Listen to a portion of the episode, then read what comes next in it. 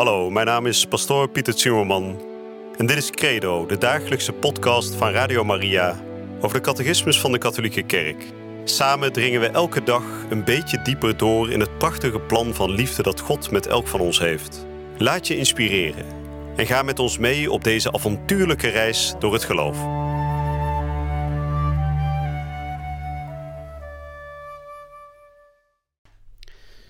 Vrienden, van harte welkom bij deze nieuwe uitzending van de podcast Credo. Waarbij we aan het einde zijn beland. En dan bedoel ik niet het einde van de catechismus, want dat zal nog even duren, maar wel het einde der tijden. Namelijk het geloofsartikel uit de geloofsbeleidenis dat spreekt over de wederkomst van Jezus Christus. We zullen vandaag horen dat voorafgaand aan die wederkomst onze kerk nog een laatste beproeving zal doormaken. Het zal een zware tijd zijn waarin de kerk nog eenmaal wordt beproefd voordat God uiteindelijk voorgoed het koninkrijk van gerechtigheid zal grondvesten, zal laten, volledig zal laten doorbreken in deze wereld. Maar voordat dat zover is, zal er nog een hele moeilijke tijd voor de kerk aanbreken. De laatste beproeving van de kerk, zoals de catechismus dat noemt. We gaan daarover spreken vandaag, want hoewel het geen makkelijk thema is, is het toch ook wel een hoopvol thema. Maar dan moeten we wel wat dieper kijken dan alleen maar even oppervlakkig eroverheen lezen. Ik ga vandaag behandelen de nummers 675 tot en met 682. Dat betekent dat ik zal spreken over de laatste beproeving van de kerk. En ik zal vandaag ook het samenvattende blokje in het kort meenemen. Het is een korte samenvatting vandaag, dus die zal ik aan het einde van deze uitzending ook behandelen. Maar we zullen nu eerst dus gaan spreken over de laatste beproeving van de kerk. En we zullen zoals gebruikelijk weer openen met gebed. En ik wil vandaag bidden tot onze moeder Maria met de bekende woorden van het Wees gegroet. We weten Maria is de moeder van alle gelovigen, maar ze is ook in die zin de moeder van de kerk. En omdat vandaag de catechismus heel duidelijk spreekt over de kerk, wil ik tot haar bidden en de kerk onder haar bescherming plaatsen. In de naam van de Vader en de Zoon en de Heilige Geest. Amen. Wees gegroet Maria, vol van genade. De Heer is met u. Gij zijt gezegend onder de vrouwen, en gezegend is Jezus, de vrucht van uw schoot. Heilige Maria, Moeder van God, bid voor ons zondaars, nu in de natuur van onze dood. Amen. En ik lees voor vanaf nummer 675. De laatste beproeving van de kerk. Voorafgaand aan de komst van Christus moet de kerk een laatste beproeving doorstaan, die het geloof van talrijke gelovigen zal doen wankelen. De vervolging waarmee haar pelgrimstocht op aarde vergezeld gaat, zal het mysterie van de ongerechtigheid onthullen, in de vorm van een godsdienstig bedrog dat de mensen een schijnoplossing biedt voor hun problemen. De prijs die zij daarvoor betalen, is dat zij afvallen van de waarheid. De ergste godsdienstige dwaalleer is die van de antichrist. Dat wil zeggen die van een pseudo-messianisme, waarin de mens zichzelf verheerlijkt in plaats van God en zijn Messias, die in het vlees gekomen is. Deze dwaalleer van de antichrist tekent zich reeds in de wereld af, telkens als men beweert de messiaanse verwachting in de geschiedenis in vervulling te doen gaan. Deze verwachting kan alleen maar buiten de geschiedenis langs de weg van het eschatologisch oordeel in vervulling gaan.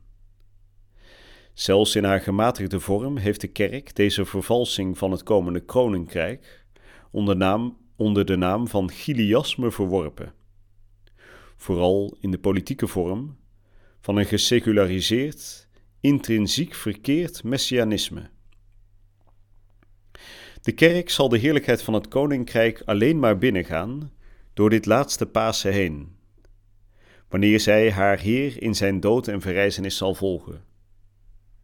Het koninkrijk zal derhalve niet tot stand komen door een historische triomf van de kerk, op grond van een steeds verdere vooruitgang, maar door een overwinning van God op het kwaad, dat zich voor de laatste strijd heeft opgemaakt. Met die overwinning zal de bruid van Christus uit de hemel neerdalen. De triomf van God over de opstand van het kwaad zal de vorm aannemen van het laatste oordeel na de laatste kosmische beving van deze wereld die voorbij gaat. 2. Om te oordelen de levenden en de doden. Jezus heeft in zijn prediking het oordeel van de laatste dag aangekondigd. Hierin volgt hij de profeten en Johannes de Doper. Dan zullen het gedrag en de geheimen van het hart van een ieder aan het licht gebracht worden. Dan zal het schuldige ongeloof, dat aan de genade die God aanbood geen waarde gehecht heeft, veroordeeld worden. De houding ten opzichte van de naaste zal het aanvaarden of het afwijzen van de genade en de goddelijke liefde openbaren. Jezus zal op de laatste dag zeggen: Al wat gij gedaan hebt voor een der geringste, voor een deze geringste van mijn broeders, hebt gij voor mij gedaan. Christus is de Heer van het eeuwige leven. Hem komt als verlosser van de wereld ten volle het recht toe definitief te oordelen over de werken en de harten van de mensen. Hij heeft dit recht door zijn kruis verworven. Daarom heeft de Vader het oordeel geheel en al in handen van de Zoon gelegd. Welnu, de Zoon is niet gekomen om te oordelen, maar om te redden en het leven te geven dat in Hem is. Door in dit leven de genade af te wijzen, oordeelt een ieder al zichzelf, ontvangt loon naar werken en kan hij door de geest van liefde af te wijzen zichzelf zelfs voor eeuwig verdoemen in het kort. Christus de Heer regeert al door middel van zijn kerk, maar alles op deze wereld is nog niet aan hem onderworpen.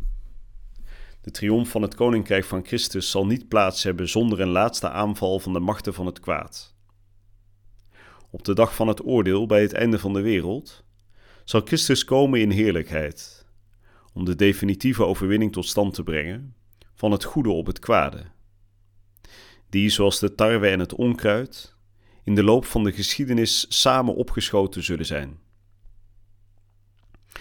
Wanneer de glorievolle Christus op het einde der tijden komt om de levenden en de doden te oordelen, zal hij de verborgen gezindheid van de, van de harten blootleggen en iedere mens zijn loon geven, overeenkomstig zijn werken en overeenkomstig zijn aanvaarden of afwijzen van de genade.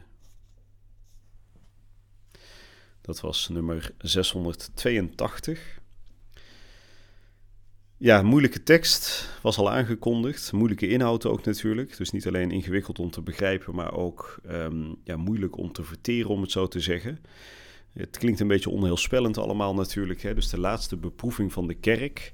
Nog één soort ultieme aanval van de machten van het kwaad voordat Jezus Christus weder zal komen. Maar ik zei voordat we hierover begonnen te spreken ook al dat het wel een hoopvolle tekst is. Want uiteindelijk zijn we op weg naar de verlossing en naar de voltooiing van zijn rijk, hè, van het rijk van God, van zijn rijk van gerechtigheid en vrede. En we zullen daar niet komen, zoals de catechismus genoemd heeft, alleen maar langs een historische weg waarin uiteindelijk de kerk een soort triomf in deze wereld behaalt. En er zijn tal van theologische stromingen geweest die dat wel beweren. Maar dat waren dus dwaalleren, want volgens de catechismus en volgens de traditie van onze kerk zal de kerk niet um, alsmaar uit blijven breiden in de loop van de kerkgeschiedenis om uiteindelijk de hele wereld over te nemen. Nee, de kerk aan het einde der tijden, vlak voor de wederkomst, zal een zeer moeilijke tijd doormaken. De laatste beproeving de kerk die zal nagenoeg dood lijken en zal in die zin dezelfde weg gaan die Christus ook is gegaan. We hebben dat net gehoord in nummer 677. Het zal niet gaan om een historische triomf, dus niet om gewoon steeds meer mensen die ehm, tot bekering komen en ineens is gewoon heel de wereld christelijk geworden. Nee. Of doordat we nieuwe uitvindingen doen en dus het geloof makkelijker kunnen verkondigen. Nee, ook dat niet. Nee, de laatste strijd zal gestreden worden doordat de kerk, het lichaam van Christus, haar Heer zal volgen door een laatste Pasen heen. Ze zal de Heer volgen in zijn dood en verrijzenis. En hoe zullen we die laatste beproeving herkennen? Nou, dat hebben we net ook gehoord. Er zal een godsdienstig bedrog zijn op de aarde. Een soort um, schijnmessianisme, moeilijk woord, maar wat betekent dat?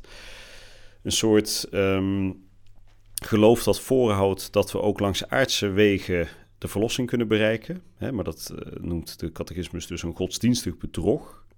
En er zullen schijnoplossingen worden geboden voor de problemen.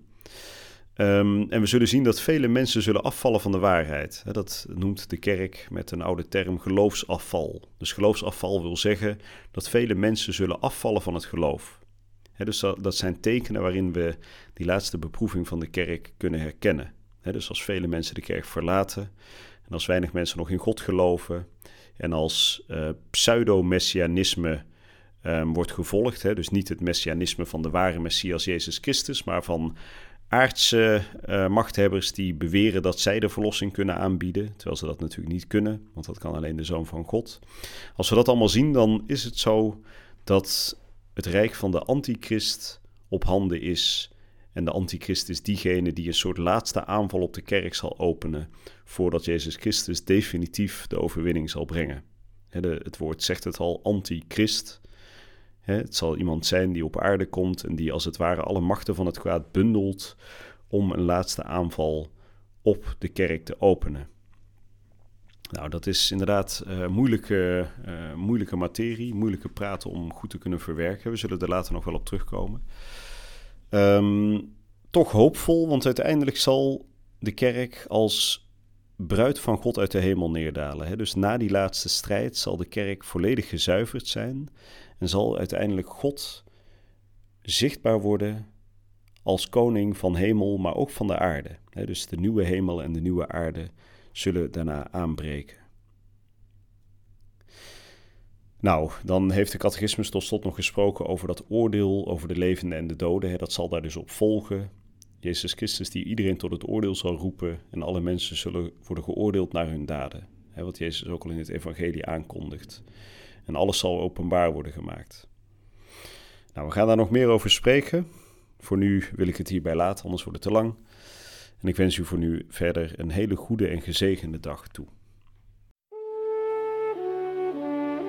Je luisterde naar Credo, de dagelijkse podcast van Radio Maria over de catechismus van de Katholieke Kerk. Credo is iedere werkdag te beluisteren op Radio Maria.